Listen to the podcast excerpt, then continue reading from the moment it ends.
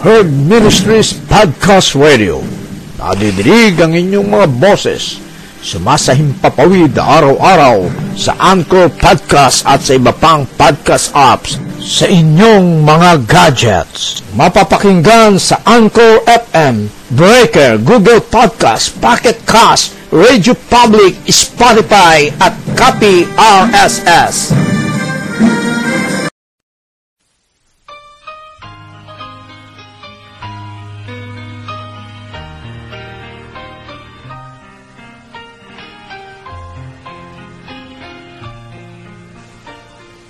Morning to everyone. This is your kababayan, Kuya Roland in Herd Ministries Podcast Radio.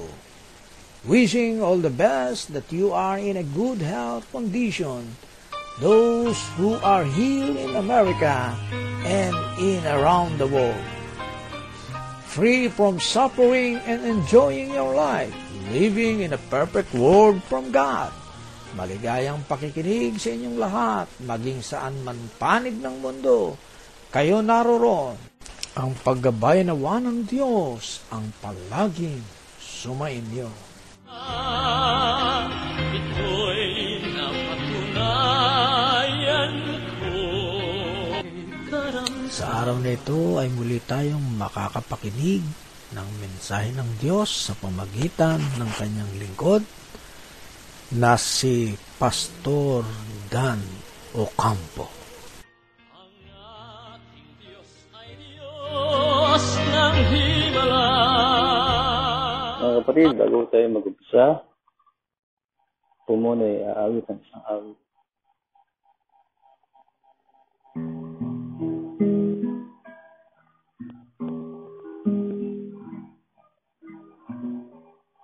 Pupurihin ka, O Diyos, ang aming alay ay pagsamba.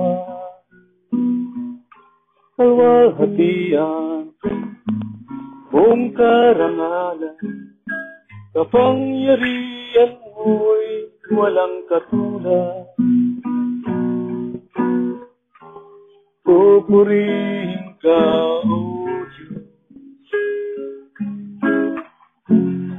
ang aming alay ay pagsamba. Kalwalhatian, buong karangalan, kapangyarihan mo'y walang katulad. Ikaw ang tunay na Diyos, ika'y walang katulad, ika'y nag-iisa,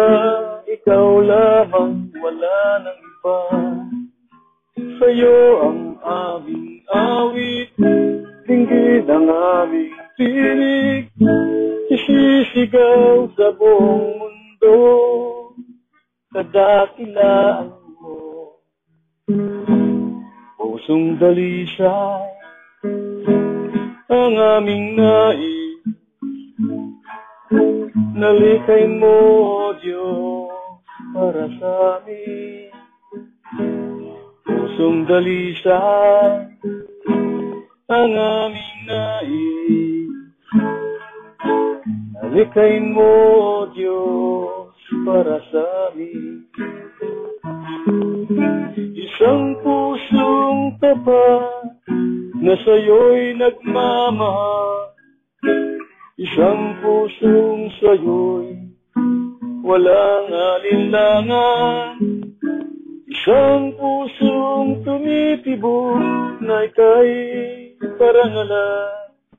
Ando kong pagpupuri sa'yo lamang,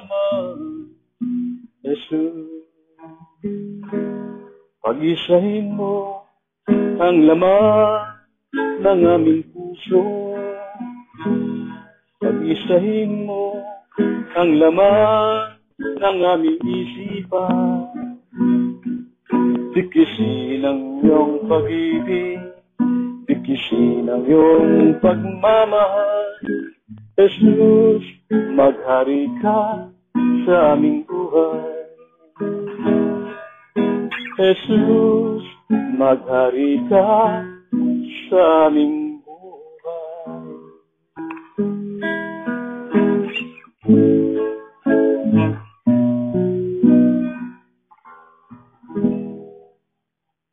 Maraming salamat po. Ako nga po pa ay si Pastor Dan Ocampo na nagbibigay ng ikling ah salita ng Diyos na matatagpuan sa sulat ni Apostol Pablo sa mga taga-Roma, kabanatang 6, talatang 13 ay ganito po ang ating mababasa. Ihandog ninyo ang inyong sarili sa Diyos at ang mga bahagi ng inyong katawan bilang kasangkapan ng pagiging matuwid tungo sa Diyos.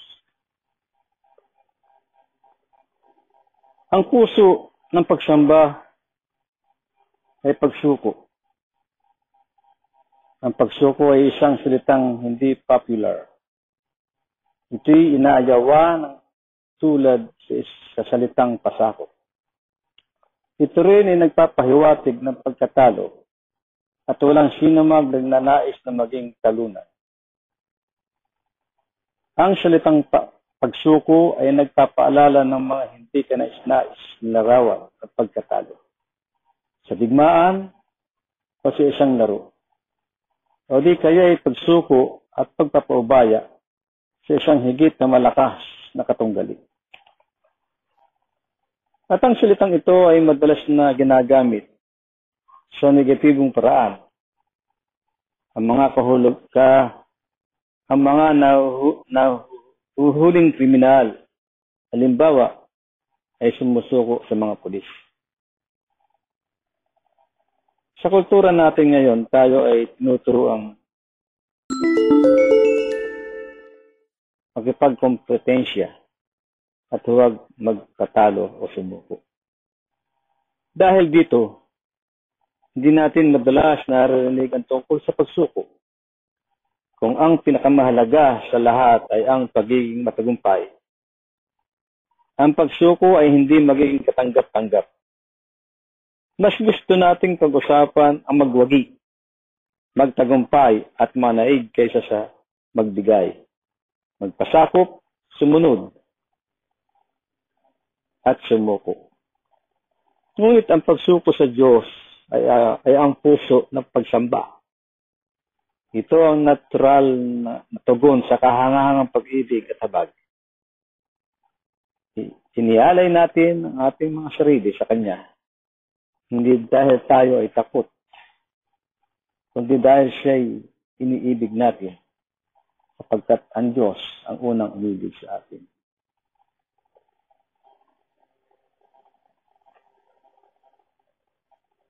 Kasunod nito, hinihikayat naman niya tayong magsuko ng ating buong buhay sa Diyos bilang pagsamba. Kaya nga mga kapatid, alang-alang sa basagan ng habag ng Diyos atin, ako'y namamanhik sa inyo. Ialay ninyo ang inyong sarili bilang handog na buhay, banal at kalugod-lugod sa Kanya. Ito ang karapat-dapat na pagsamba ninyo sa Diyos. Ang tunay na pagsamba ang pagbibigay ng kaluguran sa Diyos ay mangyayari lamang kung iaalay mo ang buong sarili sa Kanya. Ang tunay na kahulugan ng pagsamba ay pag-aalay ng sarili sa Diyos. May tatlong hadlang na lubusin nating pagsuko ng ating mga sarili sa Diyos. Ito'y ang pagkatakot pagmamataas at kalituhan. Hindi natin alam kung gaano tayo kamahal ng Diyos. Gusto nating patakbuhin ang sarili nating mga buhay at hindi natin maunawaan ang kahulugan ng pagsuko. Ibig kong magbigay po ng, ng bagay sa ating pinag-aaralan. Una, napagtitiwalaan ko ba ang Diyos? Ang pagtitiwala ay mahalagang bahagi ng pagsuko. Hindi ka susuko sa Diyos kung hindi ka nagtitiwala sa Kanya. Pero hindi mo rin siya pagtitiwalaan kung hindi mo siya nakikilala ng lubusan. Pagkatakot ang pinitigil sa ating sumuko ng lubusan. Ngunit, ang pag-ibig ay nag-aalis ng takot. Habang lalo mong naunawa ng pag-ibig ng Diyos sa iyo, lalong napapadali ang iyong pagsuko. Paano mo malalaman na mahal ka ng Diyos? Marami siyang ebidensyang binibigay sa iyo. Ang Diyos mismo ang nagsabi na mahal ka niya. Hindi ka mawawalay sa kanyang paningin. Mahalaga sa kanya ang lahat ng detalye ng buhay. Binigyan kanya ng kakayaang masiyahan sa iba't ibang uri ng katuwaan. Meron siyang magagandang plano sa buhay mo. Pinapatawad ka niya at siya buong pagkitsagang nagmamahal sa iyo. At ang pag-ibig ng Diyos sa iyo ay walang hangganan. At ito'y di kayang sukatin ng isip mo. Ang Diyos ay hindi isang malapit na mga ah, lipins o matol. Hindi siya gumagamit ng kabaksikan upang tayo magpilitang magpasakot. Hindi niya pinipilit sirain ang kalooban natin. Sa halip ay sinusuyo niya, sinusuyo niya tayo para maihandog natin ang mga sarili ng buong laya sa Kanya. Ang Diyos ay isang nangingibig at isang tagapagpalaya. At ang pagsuko sa Kanya ay nagdadala ng kalayaan. Hindi pagkagapos kapag sinusuko natin kay Jesus ang ating mga sarili ng buong buo, matutuklasan natin hindi siya isang Panginoong malupit, kundi isang Panginoong tagapagligtas at mapagmahal. Hindi siya isang amo, kundi isang kapatid. Hindi siyang hindi siya isang diktador, kundi isang kaibigan. Pangalawang bagay na ating pinagbubulay-bulayin ay pagtanggap sa ating mga limitasyon. Ang pangalawang sagabal sa ating lubusang pagsukay ang ating pagmamataas. Ayaw nating tanggapin na tayo yung mga tao lamang at hindi natin hawak ang lahat. Ito ang tuksong mula pa noong una. Kayo'y magiging parang Diyos. Ang pagnanais nating kontrolin ang lahat ng bagay ay nagiging dahilan ng sobrang tensyon o stress sa ating buhay. Ang buhay ay isang pakikipaglaban, pero ang hindi naunawaan ng karamihan sa atin ay ito ang ginawa nating pakikipagbuno. Katulad kay Jacob ay isang pakikipaghamok sa Diyos. Gusto nating maging Diyos, pero sigurado hindi tayo mananalo sa labanan. Hindi tayo ang Diyos at kailanmay hindi tayo magiging Diyos. Tayo'y tao.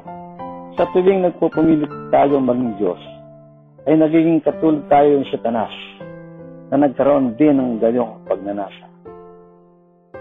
Tanggap, tanggap ng ating isipan na tayo tao lamang. Ngunit ito'y tinatanggihan ng ating emosyon.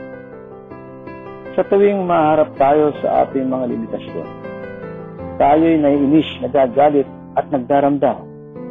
Gusto nating maging mas matangkad o kaya'y mas mababa, mas matalino, mas malakas, mas maganda at mas mayaman. Gusto rin nating magkaroon ng mas maraming kakayahan. Nais nating mapasa atin ang lahat at magawa ang lahat. Kapag hindi ito nangyari, aburido tayo. At pagkatapos, kapag napansin natin ibinigay ng Diyos sa ibang tao, ang mga katangi, katangi ang wala sa atin, tayo na inigit at siyaselos at naaawas. Pangatlong bagay, ang ibig sabihin ng pagsuko ay ang pagsuko sa Diyos ay hindi pagsasawalang tibo. O kaya isang rason para maging tamad. Hindi rin, hindi rin ito pagtanggap sa status quo o sa umiiral na detektibong kaayusan. Kabalig Sa baliktaran nito ang ibig sabihin ng pagsuko. Ito'y nagpapasakripisyo ng iyong sariling buhay. O kaya'y pagkapasakit upang mabago ang mga dapat magbago. Madalas tawagin ng Diyos ang mga nagpagsuko sa Kanya upang makiligma para sa Kanya. Ang pagsuko ay hindi para sa mga duwag o sa mga taong madaling malamangan ng iba. Hindi rin ito nangangulugang hindi mo maaaring gamitin ang iyong rasyonal na pag-isip. Hindi sasayangin ng Diyos ang utak na ibinigay niya sa iyo. Hindi gusto ng Diyos na siya ay paglingkuran ng mga robot. Ang pagsuko ay hindi nangangahulugang pagpipigil ng inyong katauhan. Ang nais ng Panginoon ay gamitin mo ang iyong tatang personalidad. At ang pagsuko ay napapakita lang ng husto sa pagsunod. Ito yung pagsabi ng Opo, Panginoon sa kahit anong bagay na hilingin niya sa iyo. Ang sagot na hindi po, Panginoon, ay isang kontradisyon. Hindi mo maaaring tawagin Panginoon si Jesus kung ayaw mong sumunod sa Kanya. Matapos ang magdamag na pangisda ng walang huli, ipinamalas ni Pedro ang pagsuko ang siya'y pumayag na mangisdang muli. Pagkatapos sabi ni Jesus, na muli niyang subukin ito. Ang tugon ni Pedro, Guro, magdawag po kami ng isda kagabi, subalit wala kaming nahuli. Gayunman, dahil kayo ang may sabi, ihulog po uli ang lambak. Ang mga taong nagpapasakop ay sumusunod sa Diyos kahit na ito'y parang walang katuturan. Ang buhay na lubusang naisuko sa Diyos ay puno ng pagtitiwala. Sinunod ni Abraham ang panguna, Panginoon. Kahit hindi siya, niya alam kung saan siya dadalhin. Hinintay ni Hana ang tamang tiyempo ng Diyos kahit na hindi niya alam kung kailan bibigay ang kanyang. Si Maria ay umasang magkakaroon ng isang himala kahit hindi niya alam kung paano. Si Jose ay nagtiwala sa hangarin ng Diyos kahit hindi niya alam kung bakit nagkagayon ang mga pangyayari. Ang bawat isa sa kanila ay lubusang nagpasakop sa Diyos. Kaya nga mga kapatid, ang pagsuko ay naipapakita ng gusto sa pamamagitan ng pagsunod at pagtitiwala.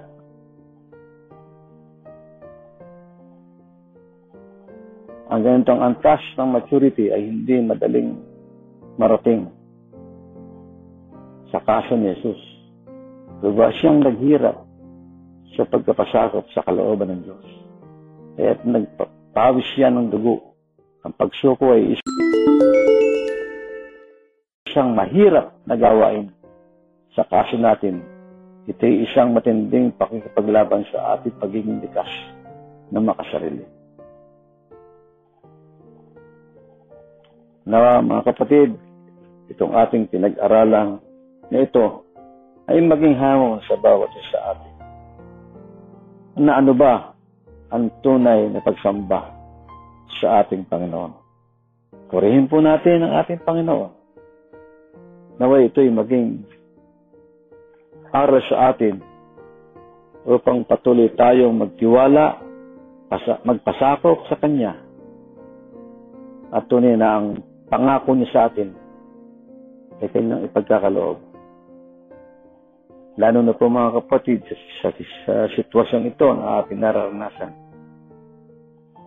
sa mundong ito. Nagtatawag natin sa ating mga sarili kailan ba matatapos ang COVID-19 pandemic? Na nagpapahirap sa maraming mga tao. na maraming ta- mga tao ang namatay. Maraming mga tao ang mayroong karamdaman.